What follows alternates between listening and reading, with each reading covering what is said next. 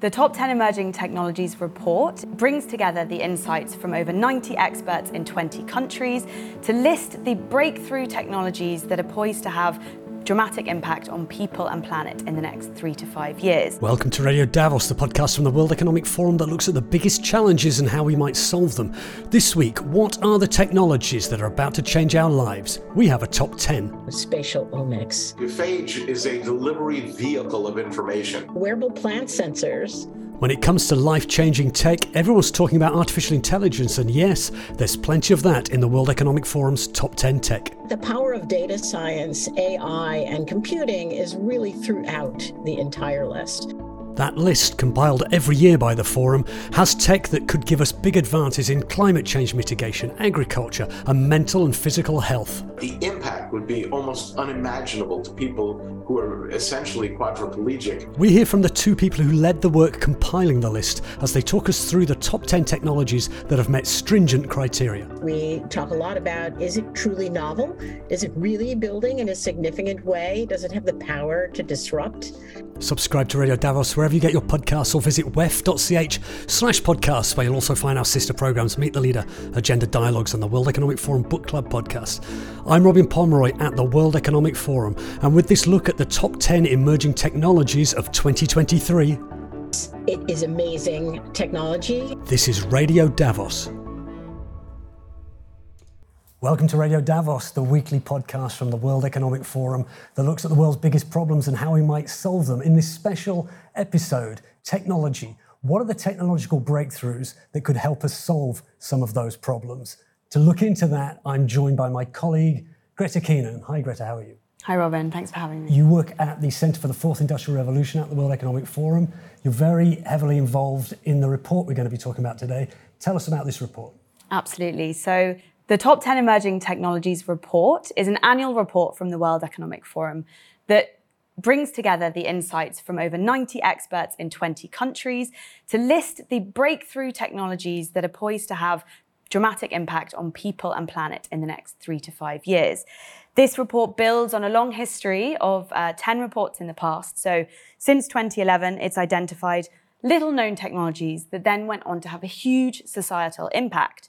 One such example would be genomic vaccines or mRNA vaccines, which then became, just a few years later, the technology underpinning the majority of COVID vaccines worldwide.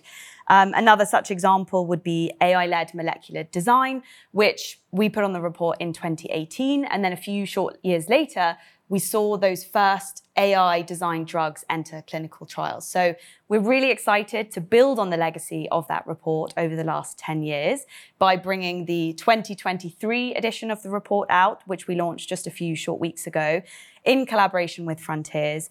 Um, and the report, as it has each year, really helps to tell experts or give them insights across sectors and industries into what are these emerging technologies, what's the potential impact they might have, and then how they can help shape a positive impact for industry and society.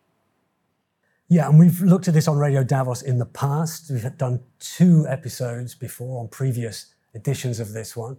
People can go back and listen to those and to see if we were right in those forecasts.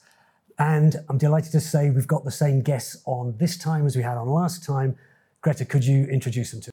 Absolutely. So, behind this report is a fantastic steering group of experts who have the hard job every year of whittling down almost 100 different technology nominations down to the 10 that make it into the report each year. And we're really pleased today to be joined by the two people who've really been championing that effort over the last decades as the co chairs of our steering group. We have today joining us Mariette DiChristina, Dean and Professor of the Practice of Journalism at Boston University College of Communication and Bernie Meyerson, Chief Innovation Officer Emeritus at IBM. Thank you both for joining us. It's great to see you both again. Um, before we get in, we're going to go through this list one by one, There's 10 technologies that you've helped pick out. Could maybe, Bernie, could you tell us what are the criteria you use when you're whittling down just to 10 technologies each year?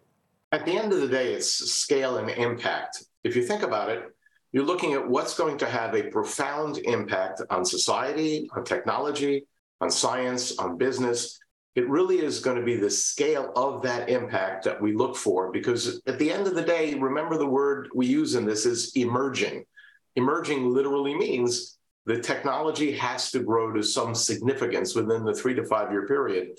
So those are our metrics. And then based upon that, you actually have to do the very difficult job of forecasting the future, which Mariette and I have struggled with for years, where you look at all of these excellent proposals and say which ones are going to, quote, win and emerge. And the group we have is fabulous. They've really done an extraordinary job in terms of helping us whittle it down. I'd just like to add quickly to what Bernie said. He got that absolutely right about the scaling. And one way we probe that is we talk a lot about is it truly novel? Is it really building in a significant way? Does it have the power to disrupt? And you know, it, we we call it depth, but what we mean by that is uh, is there more than one company or more than one group exploring it, which will help add to that? It must be a tricky job because you've got technologies which are, are still relatively small, and you're having to think three or five years in the future what it could become. Um, Greta, over to you. So now that we know, you know what the criteria are to get onto this top 10 list, let's let's get into it. Um, artificial intelligence is constantly making headlines these days. And of course, two of the technologies on the 2023 list are AI related. Bernie, perhaps you can tell us about what those technologies are. Well, if you take a look at what's going on in the world, generative AI, you know, Chat GPT, is just something that's hitting it out of the park in terms of people's interest in it. It's it's truly extraordinary. Um, the ability of it to basically help you go through and actually say, this is an answer that as a human being might have taken me months to generate, or I might not even have the skills. Generative AI and Chat GPT, it basically can come back and give you this answer you might have sought for months or years or maybe never gotten. That's the good news. But we, we tend to be very balanced here in terms of looking at what we call lights and shadows generative AI basically trains upon the existing data that's out there in the world and says, from that data, I can then parse together this answer that you're looking for, whether it's a description of a Shakespearean epic or is something as straightforward as what would a painting look like of somebody who's basically ice skating in a competition? I mean, literally, it has that broad a set of capabilities. The caveat and the quote shadow people worry about is how far can it emerge? In other words, how far can it go in terms of actually displacing human effort?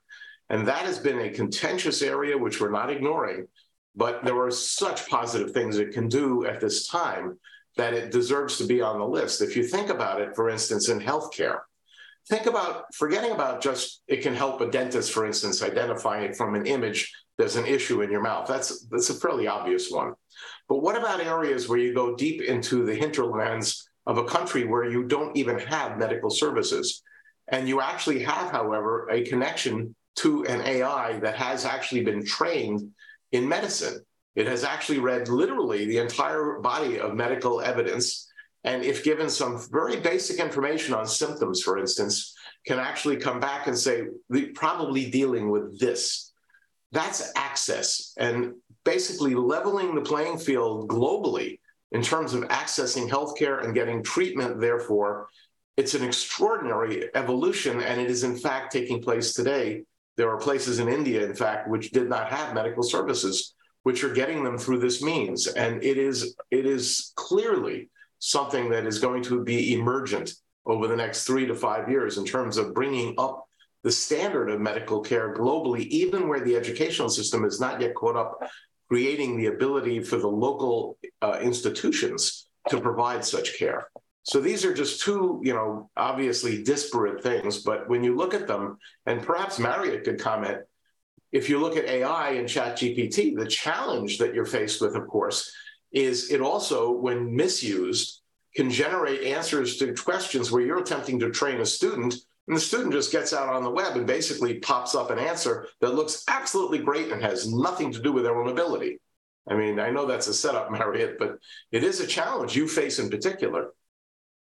Thank goodness uh, that as people develop new AI technologies, they usually develop ways to uh, detect whether they've been used, and that's one of the things we we do in education. But one thing I, I would like to add uh, to what Bernie's been saying that really struck me as I was looking over the list is that the power of data science, AI, and computing is really throughout the entire list. We singled out a couple where the AI advances were particularly noteworthy, but that power of using computation and data to take a systems approach really runs through the entire list.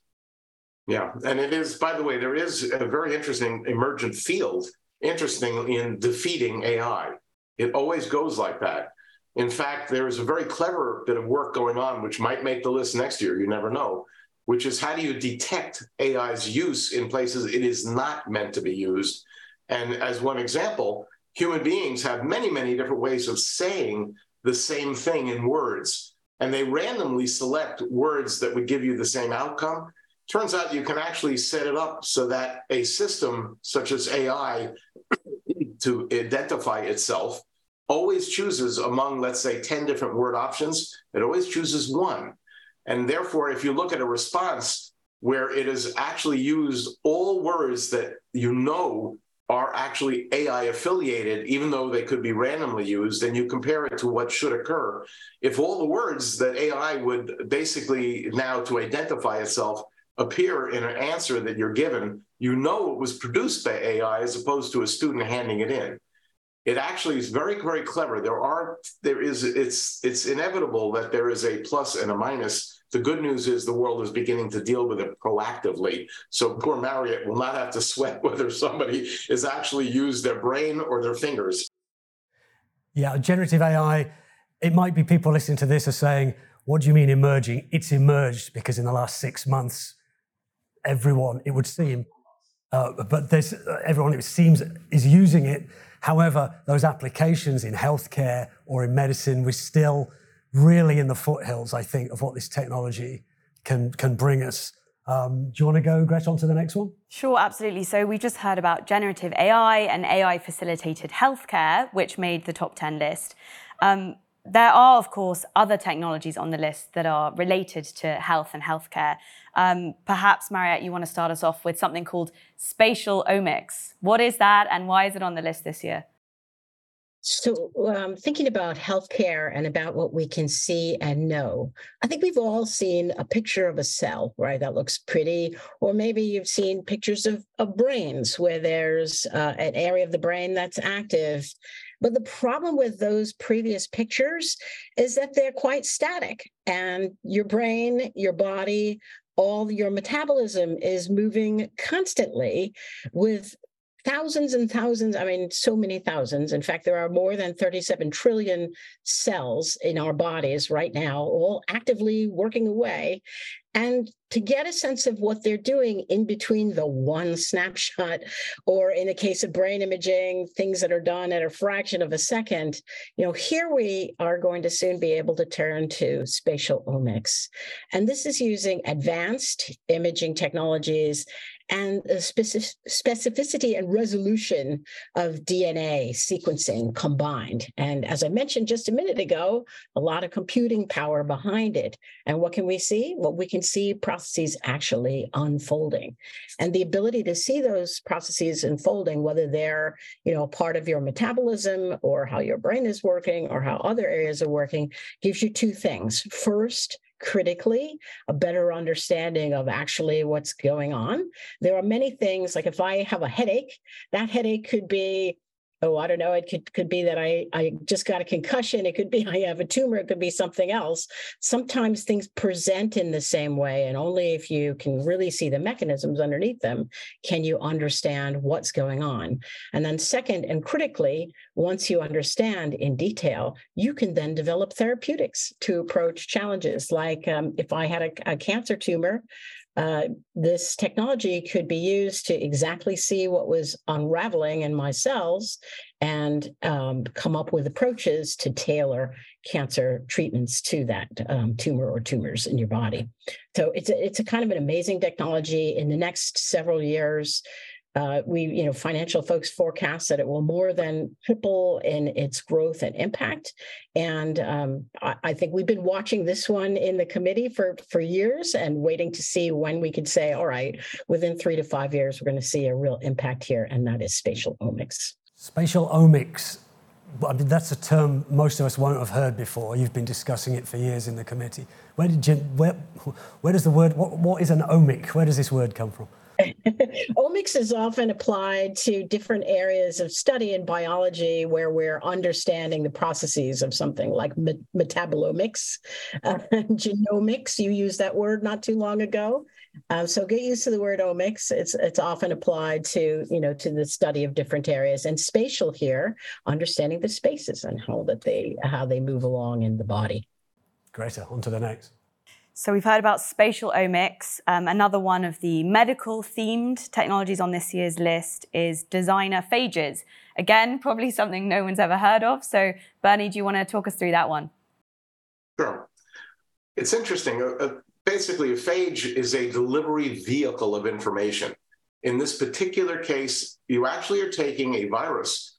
And one of the things viruses do to replicate themselves is they deliver information into your DNA that essentially causes to replicate themselves when it's an infectious agent. However, designer phages are a very different approach. What you do then is imagine you have a tub of a given bacteria and you want to manufacture something. And as an example, literally maybe manufacture insulin.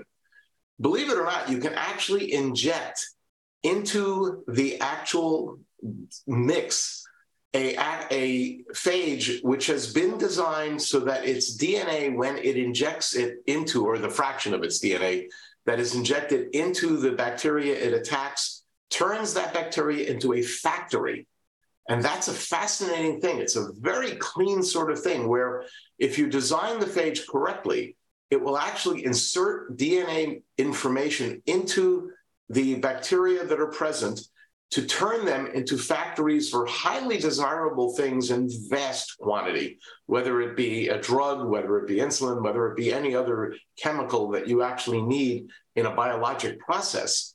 It's a remarkable thing. And in terms of manufacturing, if you think about it, it's very natural. You know, it's not like you're going out and getting some magic ingredients and going and mixing them up and hoping for the best outcome. This literally is exactly tailored and it, it's kind of, if you think of it, it's an offshoot of something we pointed out, you know, years ago, CRISPR-Cas, where you actually do gene editing. It's gene editing, but it's done with a remarkable simplicity, literally using a designer phage, a virus that has been tailored to do the editing for you at scale. And it's interesting, again, that remember the word scale comes up.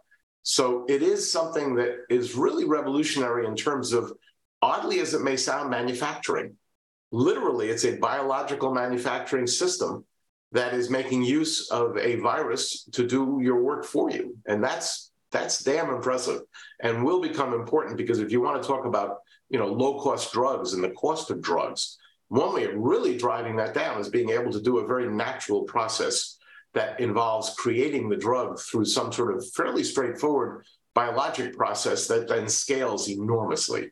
I have a word phage before. I, I believe you'll correct me if I'm wrong. Isn't there some relation to the fight against antimicrobial resistance? Yes. The antibiotics that are in current use today, the challenge you have with them, of course, is what happens is let's say they kill off 99.99% of the bacteria. You have to really worry about that 0.001% that survived and how they manage that. And it may be that they have some disruptive genetic information that prevents it from being attacked by this antibiotic that you've applied. And unfortunately, over the course of many years, as you kill off bacteria that are susceptible to your drug, the only ones left are the ones that are resistant to it.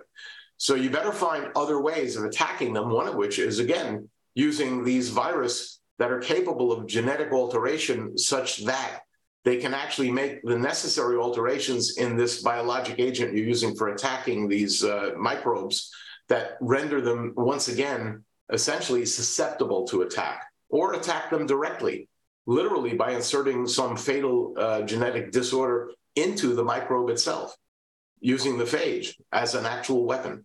So it is, you've made a very good point that this addresses yet another one of the challenges we're facing due to, oddly enough, the success of modern medicine. So phages selectively target specific bacterium, and this enables you to not knock out everything. Let's say you're taking antibiotics, not knock out everything, the good and the bad bacteria, but selectively focus on one. So if you can use CRISPR Cas9 or other genome editing technologies to modify that phage to target the exact bacterium that you want, then you're going to have a much more precise outcome. So I think some of those examples within medicine, um, in drug design, but also in um, preventing antimicrobial resistance are really showing the impact of this technology. Thanks, Bernie. What's the next one? Shall I shall I go to it, Greta? Perfect. It says here on my list, the next one, we're still on health, but on mental health. And turning to you, Mariette, how can the metaverse help our mental health?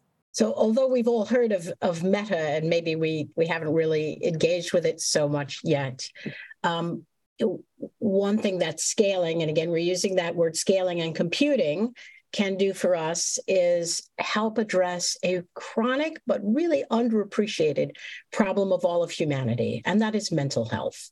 I remember some years ago, while I was still a science journalist uh, steadily, I uh, read about a decadal mental health study that was done in the US every decade. And the thing that really struck me was about half the people in the US at some point in their lives would suffer some form of mental illness, and that 20% or more would suffer clinically depression at some point in their lives. These are huge numbers.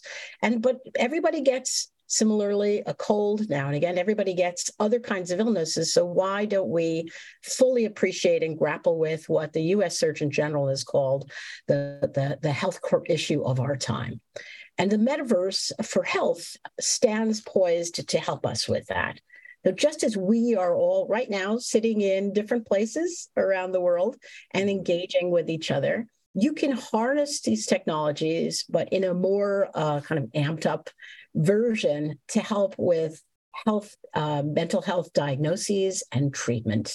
And that's what the metaverse stands to do. Um, we already have seen some signals of this coming technologies. For example, gaming companies have, for some years now, started to offer some uh, mental health benefits. For instance, um, DeepMind, DeepWell Therapeutics has created video games that help address problems of depression and anxiety. And there are others, and there will, will be more coming along to grow. What's going to bring it all together is our new uh, metaverse for health and computing platforms. And eventually, I hope, you know, when it's hard to find a, a clinic, you know, a, a mental health professional to, uh, to help support you in your care, we'll be able to find that more reliably and more, um, you know, more readily than than we would have had in the past. I was actually doing an interview this morning this morning with the head of a um, or someone senior in a metaverse company. It'll be on another episode of Radio Davos, and she uses uh, the metaverse. She does mindfulness every morning, and she does it sitting on top of an iceberg in the North Pole. So that's the environment she surrounds herself with. Um, presumably, it's less cold than that, but there's this calming place for her to do her her uh, mindfulness. So I guess you know, that's an everyday application that could be used to help mental health. Bernie, you were going to come in. There is a fascinating example also that I've seen in Australia where they actually have a company that does human like avatars. And what they found was in mental health treatment, they found that people on the autism spectrum and a broad range of it, in fact, active, actively worked well with this avatar, better with an avatar than with a real human. They felt they could tell that it was clearly an avatar. And I think with intent, the avatar was made to be clearly evident as non human, but nonetheless very human like. And they found that those who called in for help worked very well over Zoom and other technologies with the avatars as opposed to humans. And it is a very powerful example that we should not assume that, well, you need the human touch. There's a certain disconnect in some ends of the spectrum in autism where there's a level of comfort found using the metaverse as opposed to real people. And so there's a really incredibly broad range of applications we have yet to explore. So, thanks for walking us through some of the medical related technologies on this year's list. But obviously, for any technology to have those real world applications in medicine, they often require similar advances in engineering. Um, Bernie, tell us a bit about flexible neural electronics. What are they, and what advances have we seen on the engineering side of things to earn this technology a spot in this year's list? It really is an enormous technical challenge, and several of the things that we'll discuss in a moment. You're really talking about just enormous materials challenges. Think about this. You're actually putting something into the human body that has to maintain its location, that has to interact with neighboring cells without damage, and has to extract some sort of data from it and transmit it to the outside world without further damaging the location it's, it's at. That is an enormous challenge in medicine, and particularly with implants. And really, the reason it earned this is we're finally seeing the ability to take electronics and, first of all, render them flexible. That's not trivial. If you ever taken a silicon wafer and try flexing that, you must enjoy getting little chips of silicon. I don't mean good chips, I mean the broken pieces. You know, ain't a lot of flex there. Um, the remarkable thing now is there are new classes of electronics that are actually flexible physically flexible. You can bend them without damage. More importantly, they now have biologic coatings over them that enable you to implant them in incredibly sensitive areas like the brain and extract direct signals. In, in the holy grail of this work. You want to take somebody who, because of, for instance, a stroke or a spinal cord injury, you want to be able to take the necessary information from the brain and bypass the damage back to a region where you can then drive motor function, for instance, that was otherwise lost.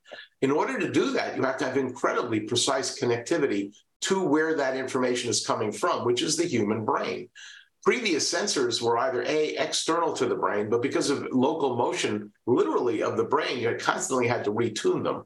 And or inflexible electronic elements placed on the brain which had a tendency to slip around and also were not remotely as friendly to the surrounding tissue because they're not flexible. So the fact that these implants are now being used and are proving to be both biologically compatible and good at extracting data. It's the very beginning of a revolution that hopefully will resolve many of the challenges we've currently had with enabling those with an impediment due to some sort of either brain injury and or physical injury, loss of connectivity through uh, various parts of the body. It would really help resolve those things in a remarkable way. It's, it's really the holy grail. And so the, it's not necessarily the scale that it actually is in some widespread use at the moment but the impact would be almost unimaginable to people who are essentially quadriplegic in the longer term. So it's something that has a really good future, and it is now finally, at least, becoming a reality in terms of execution. That's flexible neural electronics. So we've talked about implants or sensors in the brain, but another one on the list is sensors in a plant. I was watching a World Economic Forum social video on this just yesterday, and I had no idea this was possible. Mariette, tell us about wearable plant sensors. It is amazing technology. I mean, if one of the things that really strikes me when I was again looking over the report the UN has said that by 2050, we'll need to increase food production by 70% to feed the world's population. At the same time, as everybody on, you know, who's listening to this knows or watching this knows, we're struggling with various issues around climate and how uh, different growing conditions are changing. We also, a little earlier today, talked about systems in the body and how in the past we might have been able to take a picture or a series of pictures, but being able to look steadily provides us with revelations on what's actually going on at the ground. And in the same way we could do this in the human body, of course, we could do this for plants. And um, these wearable plant sensors, the idea is you get a non-invasive, or maybe it, it, it pokes a little into the, one of the leaves, sensor that can monitor resistance in the plant. And by doing so, can tell folks who are watching it, it does it have adequate nutrition? How is its water supply? Is it getting enough sun? And the difference here is going from being able to take very low you know, sort of quality satellite pictures of a field down to exactly what's happening one plant to the next. And this will enable us to help feed the world. When you say resistance, you actually mean electrical resistance, right? This is the thing that amazed me. I had no idea that there was any kind of electrical signals passing through a plant. But in fact, that is what this is measuring, right?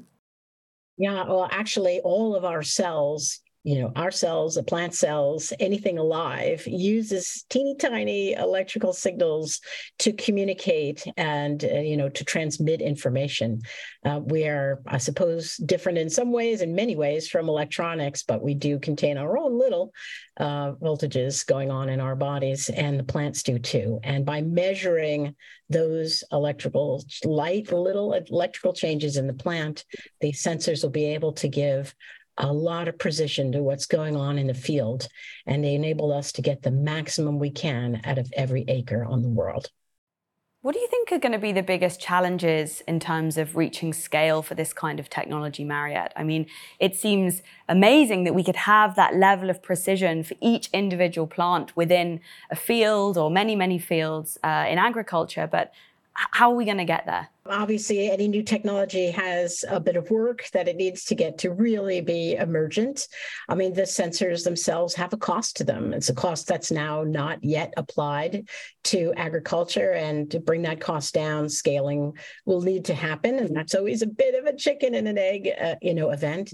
These sensors have to be applied in some way. I mean, we do have to put plants you know the seeds and plants in the ground so that they they will need to get we'll need to find some efficient way to connect them. And then of course uh, we're going to need to to manage all of the computing associated with hundreds of thousands of plants. Yeah and there is progress in an area it has a bizarre name called smart dust. But remember that the miniaturization now possible with chips literally means you could build a chip that would you would look at it and you would say good lord that's a speck of dust that it would be an entire sensor with communication capability where in theory at least you could literally fly a drone over a field and just sprinkle them and enough of them would land on the targeted plants to get the data. So technology is moving in a direction that ultimately it will become pervasive. Um, it's a question of really how fast. It's not if. So you've told us a bit about flexible neural electronics and wearable plant sensors Naturally, for any technology or electronic to be flexible, it's going to have to be powered by something that is equally flexible, uh, which brings us on to one of the technologies on this year's list. Um, Bernie, do you want to tell us a bit about flexible batteries? You hit the, the issue right on the head, which is if you think about what you want to do, for instance, where you want to make uh, medical care essentially a medical knowledge pervasive, one of the best things you could do, as an example, is you take a shirt like mine and you embed sensors in it but you have to transmit the data from those sensors or store that data so it can be transmitted later. Not to mention, you have to take the data, and to do that, you need power. People have really come a long way in, in basically now making flexible lithium ion or other types of batteries, which are remarkably, remarkably um, resilient, shall we say, against things that are, you know, ugly things like you throw your shirt in the washing machine and you don't kill the battery. This is not a little deal, you know, a little problem um, the materials, it's really a point that this world is really coming to the level where we need material scientists to really dig in hard because these batteries, the capability of essentially extracting power in a way that you could make these kinds of sensing systems pervasive is crucial. I mean, think about this. There are many, many, many companies out there now that are building sensors that are wearable sensors that detect uh, blood glucose levels for those who are diabetics. Imagine how unbelievable a breakthrough it would be if you had a type 1 diabetic. This is a child who's born as a diabetic, where instead of having to either prick their fingers or inject them daily, you actually had the ability to literally just put on pants or put on a shirt or put on an undershirt. And it literally could both sense the glucose level in the blood and transmit that in real time to regulate the glucose level at a fairly constant uh, point because the problem in a diabetic is when you have these big spikes in values of glucose level, that's what does damage to the body. To do that, you need power. And so that is why we believe there's both a tremendous demand for these kinds of batteries, and there's been enormous progress lately in actually achieving this. And it's not just a battery. You also have flexible electronics that literally use the motion of your body to generate power. I mean, there's a lot of approaches people are taking here. But because there's this tremendous need, that actually is part of what drives emergence, a demand for something. And there, the demand is there. So the technology and the material scientists who are working on it are, are working with pretty good success right now in literally generating stuff where you could build it into a piece of clothing and throw it in the laundry and it would still work. So we're well we're along the way, and again, the three to five year horizon seems reasonable. One of the things I think about when I hear about new technological advances, you often think, "Oh, that's wonderful." But where's the downside? And the, the last two on the list here we're going to talk about are also related to energy, but we're looking at aviation, sustainable aviation. Weren't aeroplanes a marvelous invention? Aren't they still? But how do we make it sustainable? And the other one is, and it comes back to maybe the first thing we were talking about at the top of this list sustainable computing. Generative AI, we've learned, uses a huge amount of power to, and a huge amount of compute. So, Mariette, maybe you can get green for us and tell us about sustainable aviation fuel and about sustainable computing. Thanks, Robin. And you're right. I mean, obviously, uh, some of these wonders of the modern age, like being able to get on an airplane. I'm doing that myself in a couple of hours. Um, they they come with consequences that we need to grapple with again at a systems level, and again, you know, in a in a kind of combined way with the benefits of computing. Talking about sustainable aviation fuel, aviation you know, it's it's a significant piece. It's not the biggest piece of carbon use, but a, quite a significant one, at about uh, two or three percent of all you know carbon dioxide or, or more uh, annually from aviation. But to you know to to make that work, to get car aviation carbon neutral, we're going to have to make tremendous changes in that fuel. And the problem is, you know, where it's relatively straightforward to get your uh, cars to be electric, right? Because it's we can have charging stations, and you don't need to have huge amounts on board. Although you know there are a lot of mechanical and electrical problems to be solved. Aviation currently requires an extremely energy dense fuel and a small, you know, because you can only carry so much on that airplane and get it off the ground. So the challenges there are are are uh, quite a lot. Sustainable aviation fuel reminds me a little of when you see those uh, biologic fuels that you pump at the at the gas pump sometimes, where a portion of the fuel, the normal aviation fuel, is replaced by fuel that is either um, you know produced from biologic ingredients, and there are there are about ten or so different versions of sustainable aviation fuel, but uh, different different biological compounds, or by you know in court using non-biologic, meaning taking carbon dioxide and treating the fuels in a different way to make them more you know to make them more uh, less energy impactful on the environment, less uh, biologically impactful on the environment. Today, I think it's about one or two percent of all you know airplanes use sustainable uh, aviation fuel, but we're going to have to increase that by about you know up to about fifteen percent for air airlines to uh, become more you know on the carbon neutral path by say 2040ish on the way to 2050 and the good news is that there's a lot of energy because as bernie just pointed out there's a lot of demand and a lot of challenge here so there's a lot of energy um, in trying to uh, produce additional types of sustainable aviation fuel used in different circumstances and to get those more available to the airlines that need them. I wanted to touch on sustainable computing. Um, you know, data centers, as you rightly point out, use a, a tremendous amount of energy, um, something like 1% of all the energy produced in the world already today, which 1% of anything is a lot. And when you have to take a systems approach, you've got to look at all of the different pieces. So, j- just to touch on this uh, briefly, because I know we're coming to the, the end of our program, you can manage heat management issues to try to to bring energy costs down with liquid cooling systems. Um, AI, again, coming back to the beginning, is being used to analyze and optimize the power systems for sustainable um, net zero energy centers for uh, for sustainable computing and technology infrastructure supporting this as also being developed, being more modular and demand based, so that is actually only responding as needed rather than burning the same amount of energy at all times. So, yeah, going back almost to the beginning, uh, we do need to take care of our uh, reducing our energy uses to make uh, computing more sustainable as well.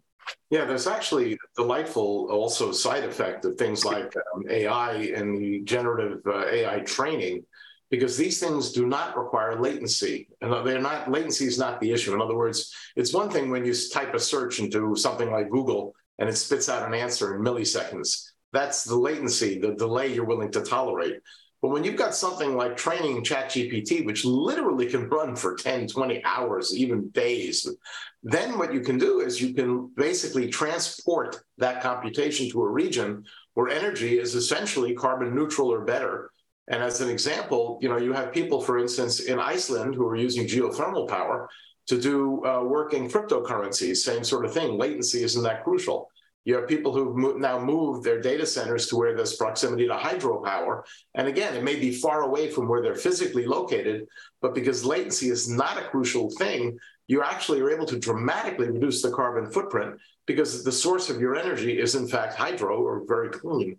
So it, it, it's really uh, interesting. People are finally beginning to what I'll call parse the problem.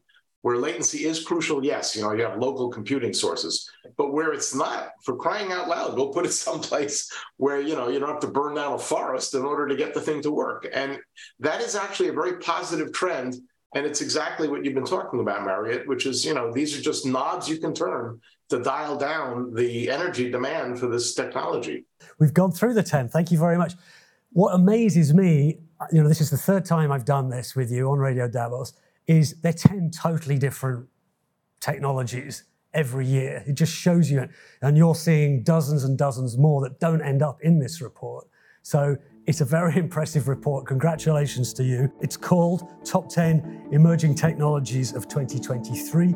You can read the full report at weforum.org slash reports. Thanks to Greta for co-hosting, but thanks very much to Bernie and Mariette, who are co-chairs of the steering group, for walking us through the top 10 of 2023. Thanks to both of you. Thank you, guys. Thanks for having us. You can download the Top 10 Emerging Technologies of 2023 report on the World Economic Forum's website. And please do check out our coverage of the previous reports. They're still available on your Radio Davos feed or at wef.ch slash podcasts. Please subscribe to Radio Davos wherever you get your podcasts. Please leave us a rating or a review and join the conversation on the World Economic Forum Podcast Club on Facebook. This episode of Radio Davos was written and presented by me, Robin Pomeroy, with Greta Keenan. Editing was by Jere Johansson. Studio production was by Gareth Nolan. We'll be back next week, but for now, thanks to you for listening and goodbye.